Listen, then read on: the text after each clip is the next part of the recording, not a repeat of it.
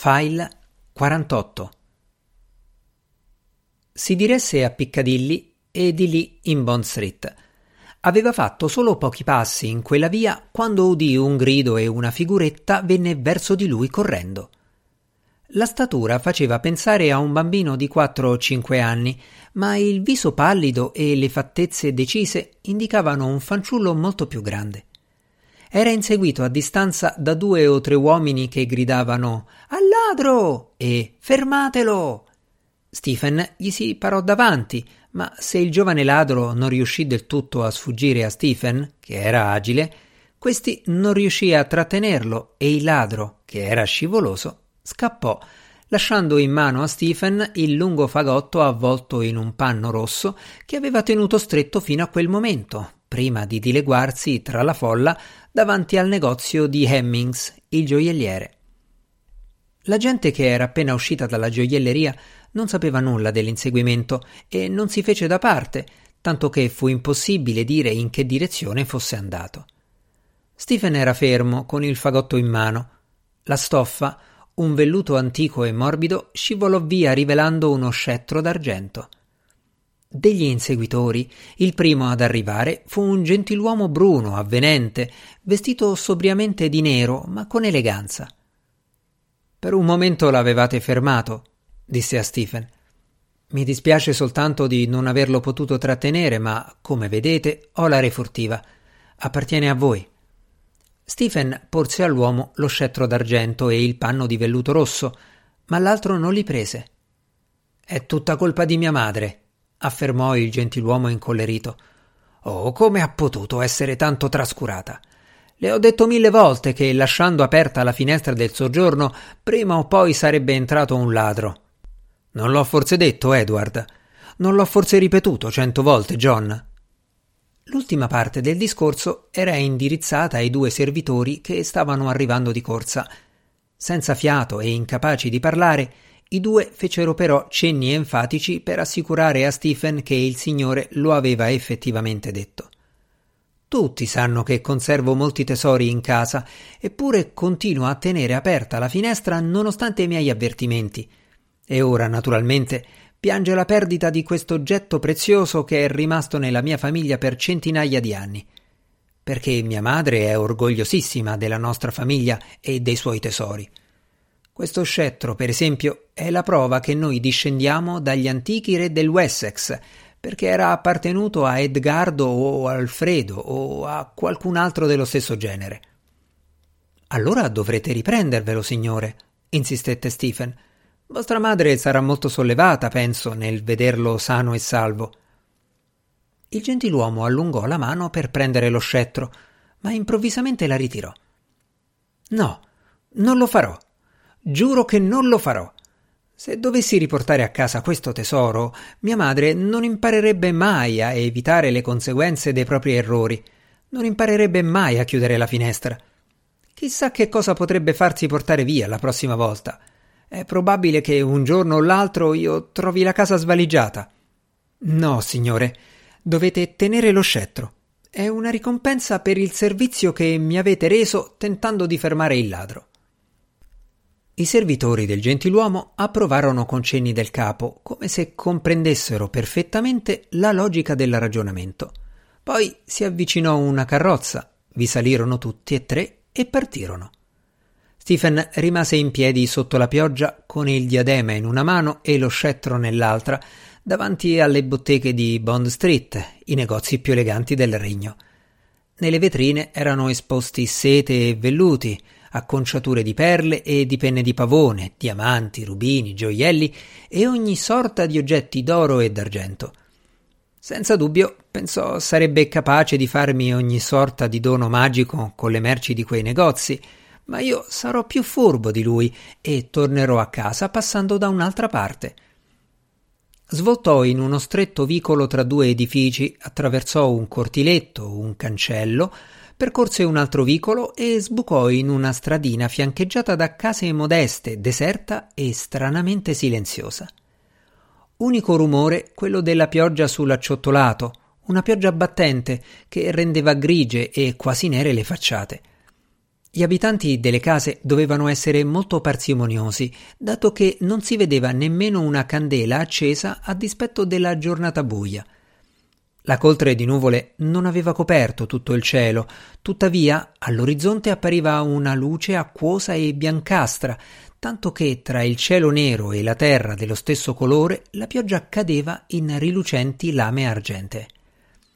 Improvvisamente un oggetto luccicante rotolò fuori da un passaggio buio, rimbalzando sui ciottoli bagnati per fermarsi proprio davanti a Stephen. Nel riconoscerlo, Stephen emise un gran sospiro. Come aveva previsto, si trattava di una sfera d'argento molto antica e ammaccata. Su di essa avrebbe dovuto trovarsi una croce a significare che il mondo intero apparteneva a Dio. Si vedeva una piccola mano aperta, priva di un dito. Quel simbolo, la mano aperta, Stephen lo conosceva bene. Spesso lo usava il gentiluomo dai capelli lanuginosi. Proprio la notte precedente Stephen aveva retto uno stendardo con quello stesso simbolo in una processione attraverso cortili oscuri spazzati dal vento e lunghi viali tra querce colossali in uno stormire di fronde invisibili. Udì il rumore di una finestra che veniva aperta al piano alto di una casa e una donna si affacciò. Aveva la testa piena di bigodini di carta. «Su, prendetela!» strillò la donna, fulminando Stephen con lo sguardo. «Ma non è mia!» gridò Stephen di rimando. «Non è sua, dice lui!» esclamò ancora più infuriata la donna. «E io non l'avrei vista cadere dalla vostra tasca e rotolare per terra, vero? E io non mi chiamo Maria Tompkins, vero? E non fatico notte e giorno per tener pulita Pepper Street, vero? Solo perché voi veniate qui apposta a insudiciarla!» Stephen sospirò profondamente e raccolse la sfera. Maria Tompkins poteva credere quel che voleva, ma la sfera era così pesante che gli avrebbe certamente sfondato la tasca. Fu perciò obbligato a continuare il cammino sotto la pioggia con lo scettro in mano, la sfera nell'altra e il diadema in testa, e così agghindato si diresse a casa. Non appena giunto in Harley Street, scese nello scantinato e aprì la porta della cucina, solo per ritrovarsi non nella cucina familiare, ma in una stanza che non aveva mai visto. Starnutì tre volte. Bastò un istante a rassicurarlo. Non si trovava senza speranza, ma in una stanza comunissima, la specie che ci si aspetterebbe di trovare in una qualsiasi casa di benestanti a Londra. Tuttavia era in un grande disordine. Gli abitanti probabilmente si erano appena insediati nella casa. Vi erano presenti tutti gli oggetti e i mobili di un soggiorno o di uno studio: tavolini da gioco, da lavoro, di lettura, molle e attizzatoi da caminetto, poltrone e sedie più o meno comode e utili, specchi, tazze da tè, cera lacca, candelieri, quadri, libri, in gran numero questi, tamponi, calamai, penne, carta, orologi, rotoli di spago, sgabelli, schermi parafuoco e scrittoi, ma tutti accatastati l'uno sull'altro in combinazioni nuove e sorprendenti. Casse, scatoloni e pacchi erano sparsi un po' dappertutto, alcuni già vuoti, altri vuoti a metà e altri ancora appena aperti. La paglia tolta dalle casse era sparpagliata sul pavimento e sui mobili, con il risultato di rendere tutto quanto polveroso e di far starnutire Stephen altre due volte. Parte della paglia era addirittura finita nel caminetto, tanto che vi era il reale pericolo che scoppiasse un incendio da un momento all'altro. Nella stanza si trovavano due uomini. Uno era del tutto sconosciuto a Stephen, mentre l'altro era il gentiluomo dai capelli lanuginosi. L'uomo che Stephen non aveva mai visto era seduto davanti a un tavolino di fronte alla finestra. Presumibilmente aveva cominciato a sballare gli oggetti e a mettere ordine, ma aveva abbandonato l'impresa e ora stava leggendo un libro, interrompendosi ogni tanto per controllare qualcosa in altri due o tre volumi posati sul tavolo, per borbottare eccitato poche parole tra sé e prendere qualche appunto su un taccuino macchiato d'inchiostro. Nel frattempo, il gentiluomo dai capelli lanuginosi, seduto in una poltrona dall'altro lato del caminetto, rivolgeva all'uomo tali occhiatacce malevole e irritate che Stephen temette per la vita dello sconosciuto. Ma non appena il gentiluomo dai capelli lanuginosi ebbe visto Stephen, divenne tutto gioia e affabilità. «Ah, eccovi qui!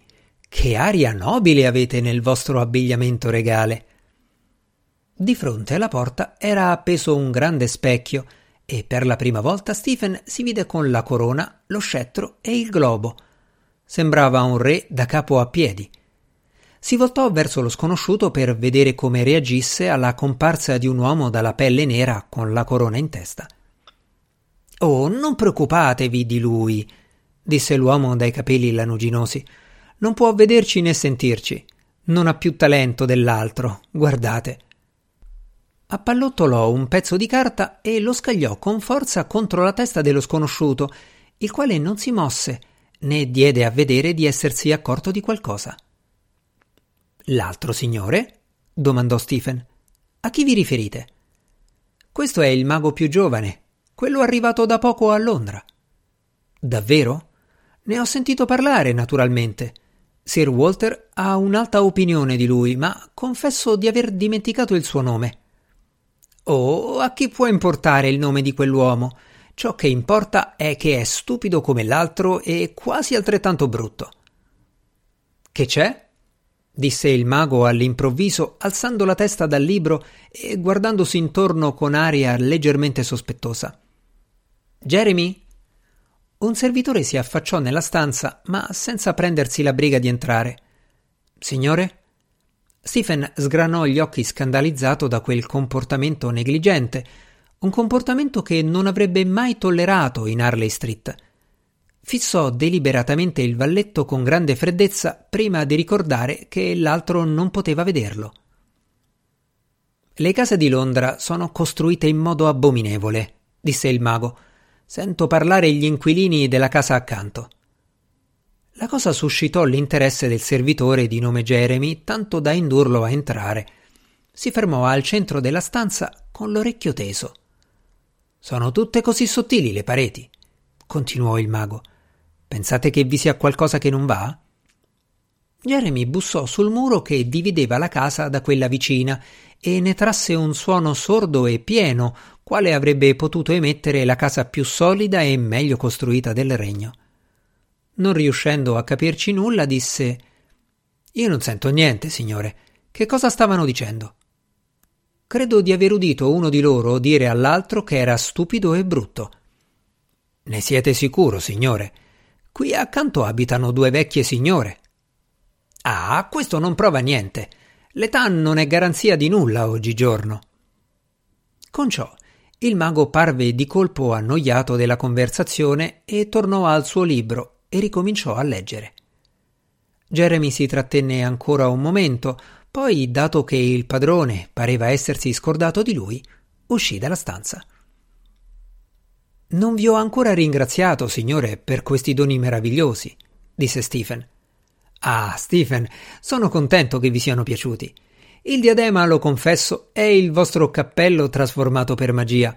Avrei davvero preferito potervi dare una vera corona, ma in così breve tempo non ho potuto trovarne nessuna. Siete deluso, credo di capire, anche se, ora che ci penso, il re d'Inghilterra ha parecchie corone e raramente le usa». Alzò le mani puntando verso il soffitto due dita bianche e lunghissime. «Oh!» esclamò Stephen, rendendosi conto a un tratto delle intenzioni dell'altro. «Se pensate di gettare un incantesimo per far venire qui il re d'Inghilterra con una delle sue corone, come immagino vogliate fare, allora vi prego di non prendervi tanto disturbo.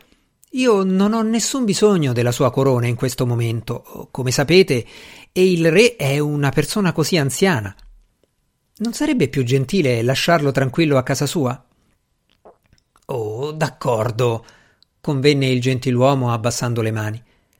In mancanza di un'altra occupazione, riprese a insultare il nuovo mago. Non gli piaceva niente di lui. Ridicolizzò il libro che stava leggendo, criticò la forma dei suoi stivali e trovò inaccettabile anche la sua statura, sebbene fosse alto esattamente quanto lui, come apparve evidente quando entrambi si alzarono nello stesso momento. Stephen era ansioso di tornare ai suoi doveri in Harley Street, ma se il gentiluomo fosse rimasto solo con lo sconosciuto, forse gli avrebbe lanciato qualcosa di più consistente della carta. «Non volete che camminiamo insieme fino ad Harley Street, signore? Potreste parlarmi delle vostre nobili azioni che hanno reso Londra così bella e gloriosa. È sempre così interessante. Non mi stanco mai di starvi ad ascoltare». «Con piacere, Stephen, con piacere». «È lontana, signore?» «Lontana che cosa, Stephen?» «Harley Street, signore. Non so dove siamo». «Siamo in Soho Square e no, non è affatto lontano».